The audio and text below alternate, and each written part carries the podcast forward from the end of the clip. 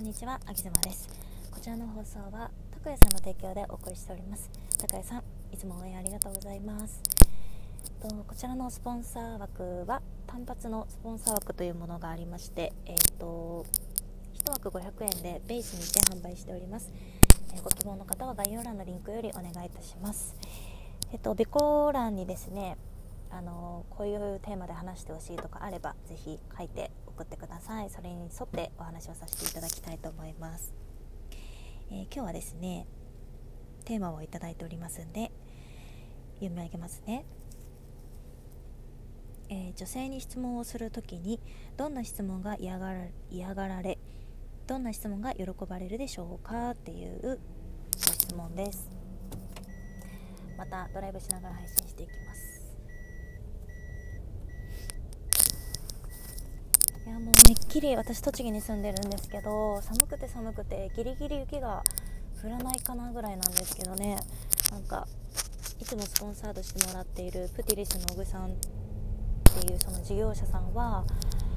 あの新潟にいらっしゃる方なんですけどもう腰ぐらいまで雪が積もってる写真がツイッターで流れてきてこんなにこんなに積もるんだなと思って、まあ、それに比べたらまだ全然積もってない栃木はまだまだいい方なんですね。さて、えーと、女性に質問をする時にどんな質問が嫌がられてどんな質問が、えー、嫌がられないでしょうかっていうことなんですけど、ね、結構結構難しい質問でね意識して考えたことなかったんですよね。なんで今日もちょっとドライブしながら、えー、つらつら話しながら最後にまとめる感じでいこうかなと思うんですけど。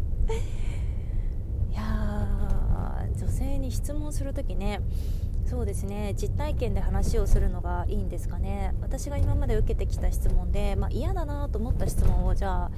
考えていきましょうか。うーんこれねでもリアルの世界とあとオンライン上の世界でちょっと違うんですけどえー、っとね私は最近はめっきりオンライン上に生きてるのでまずオンライン上の話で言うとうーんとねあの例えばライブしてる時にあのされる質問は基本的にどんな質問でも嫌じゃないです。それは私の中でなんかもう上げ妻っていう何でしょう上げ妻っていうあの上妻という人間でその舞台に立っているっていう感覚がもうあるのでだからその、うん、どんな質問をされても、まあ、上妻としてお答えをしているっていう感じなんですよね。なのでオンライン上は特にあすごい嫌だみたいなことは、まあ、ないです。で私自身そんなにこういわゆる NG な話みたいのがないんですよね。例えば、そういう生理の話は話すのが嫌だっていう人もいるじゃないですか。でも私は全然大丈夫だしそれこそちょっとこう下系というかもう抵抗ないしなので、まあ、抵抗がない NG が基本的にないっていうのも大きいかと思うんですけれどもまあでもそういう女性特殊なのかな、まあ、周りの音声配信仲間で、まあ、ちょっといやこの質問嫌そうだなってたまに見るのはえっとねあーなんかね質問の内容というよりもあの質問までの動線が結構大事かもしれないなって今気づいたんですけど例えばなんかこうじゃあライブをしててしていた時にねあんまりあんまりコミュニケーションを取ったこともない方がうーん例えば A さんっていう方がリスナーでポッと出てきてえーと、発信活動についてどう思いますか？みたいな質問をされると嫌というかんちょっとコストかかるなっていうのは思うかもしれないですね。なんでかっていうとその事前情報のやり取りがない中でなんかいきなりパッと質問をいただいてしまうとねなんかこっちとしてもすごく頭を使うんですよ。この人どういう人なのかなとかでちょっとプロフィール飛んでみて頑張ってこう情報を急にそこでね質問もらってすぐ集めたりだとかでこの質問ってこういうことですかって聞いたりとか、まあ、いかんせん質問を受けた側がやることが多くて あのそういう時はあんまりうんまああのいわゆる配信者にとってはこう手厚い質問ではないなという親切な質問ではないなというのは感じますなのであの基本的にあのもう表舞台に立っている女性であればどんな質問もらってもそんなに嫌じゃないと思うんですけど、うん、ちょっとやり取りがあるかとかそこら辺の方が大事かもしれないですね。うんまあ、まあでもこれはなんかいわゆる表舞台に立っている方っていうのはもう立った時点でちょっとこういろんなねあの覚悟を決めて立ってお立ちになっているので別にどんな質問が来ようが、まあ、大体は大丈夫っていうふうに思ってもらっていいと思います、まあ、それこそ何カップですかとかもそそういうのはちょっと論外ですけど そういうのは論外ですけどなんか普通の質問でこれ嫌だなって思うこととかっていうのはそんなにないですよ、うん、でじゃあオフラインリアルの人間関係どうかっていうとあのねなんかねこれね悪意のある質問っていうのが結構私嫌かもしれなくって、うん、例えばですけどこれ例えばですよ。例えばえーと、じゃあ私が妊娠しているとする。で、えー、なんかね実家に帰っている時に近所を散歩していた時に近所の久しぶりに出会った近所のおばちゃんが話しかけてくると「ああ木島ちゃん久々」みたいな「ああ妊娠したの?」みたいな感じでおばちゃんってズケズケ言ってくるじゃないですか。であの、えちなみにさ次の子いつ産むの？とか、まあ、どんどん聞いてくるわけですよ。でおばちゃんによってその同じ言葉でも普通に私が受け取るのとちょっとこの人嫌な感じだなって思う時があってでそれは大体本人にちょっとねあの質問を投げた相手にこういう風に答えてほしいみたいなちょっと期待値みたいのが乗っかってることがあってそういうのは質問を受けた側すごい感じると思うんですよね。多分これ私だけじゃなく女性だけじゃなく男性も感じることはあると思うんですけど例えばさ職場のさ上司から「まるくんこの仕事いつできる?」ってそれっていつできますか？っていう単純にその完了日いつですか？っていう質問なんだけど人によってはすごい詰められてる感を感じるし人によってはすごい気遣って聞いてくれてるこの上司って思う人もいると思うんですよね。でもそれって多分質問するその上司が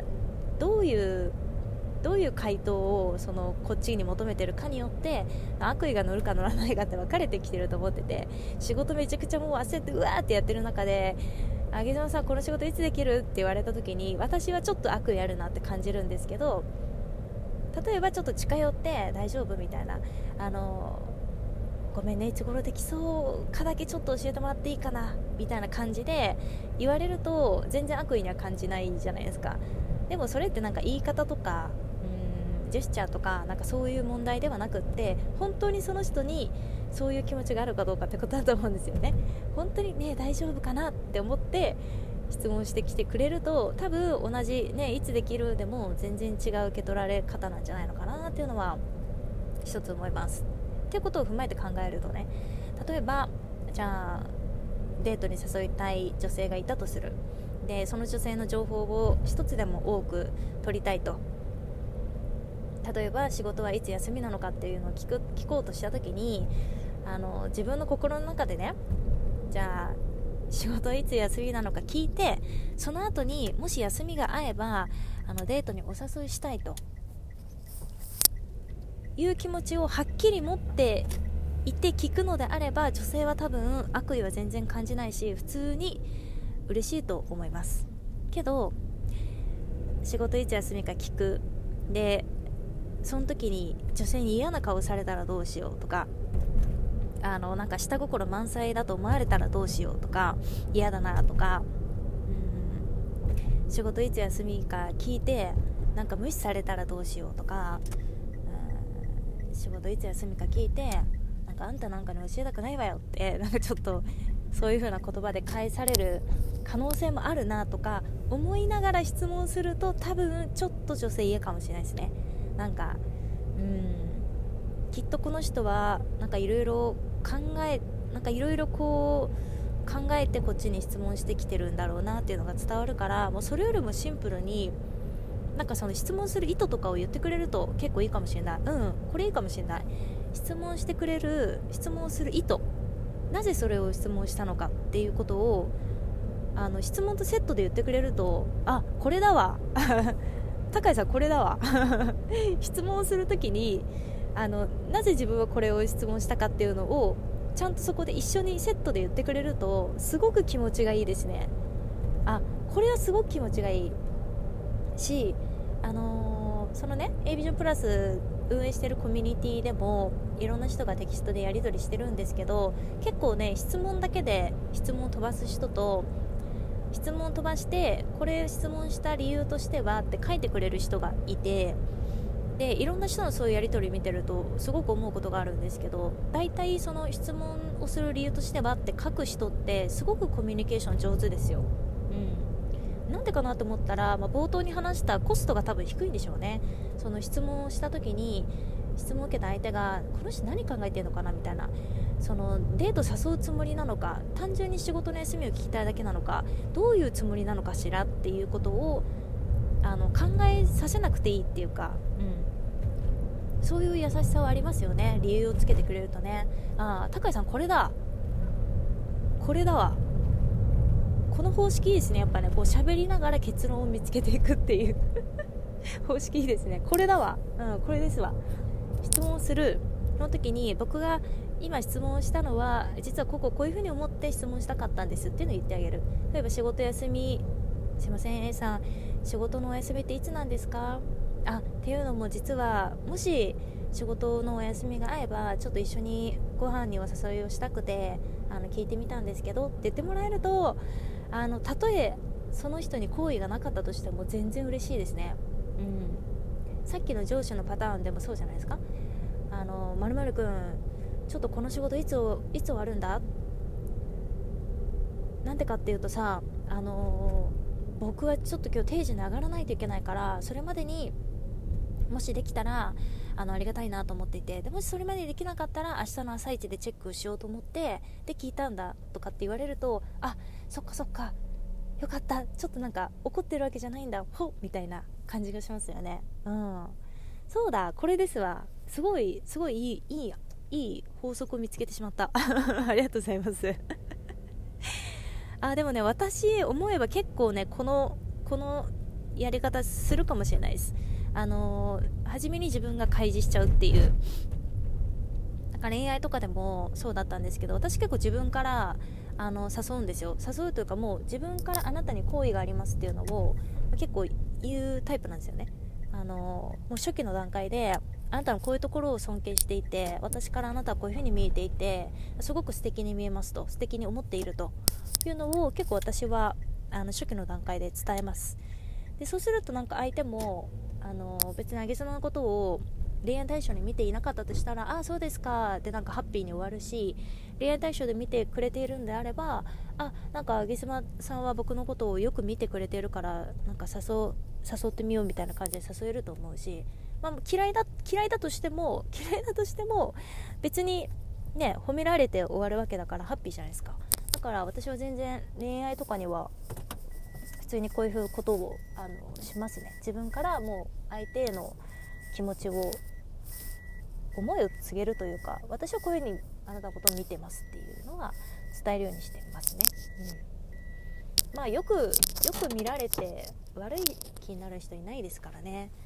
でもやっぱ謎な質問とかななんで急にこの質問をしてくるのかなみたいなところに多分人はちょっとこううんモヤモヤしたりなんか疑ってみたりとか 怪しんだりだとかするかもしれないですね。うん、なんで、えー、今日のテーマは女性に質問をする時に嫌がられる質問とそうじゃない質問を教えてくださいっていうことだったんですけれども結論はまあ、基本的にもうそういうなんていうの下ネタとか以外をもうそういうレベルを除いて話をしたんですけど 除いて話をすると基本的に質問の意図をその時にセットで、えー、言ってもらえると。きっと女性はまあ変な話男性よりも器が大きいのでその コミュニケーションについてはねおいてはね結構男性よりも器が大きいと思うんでだから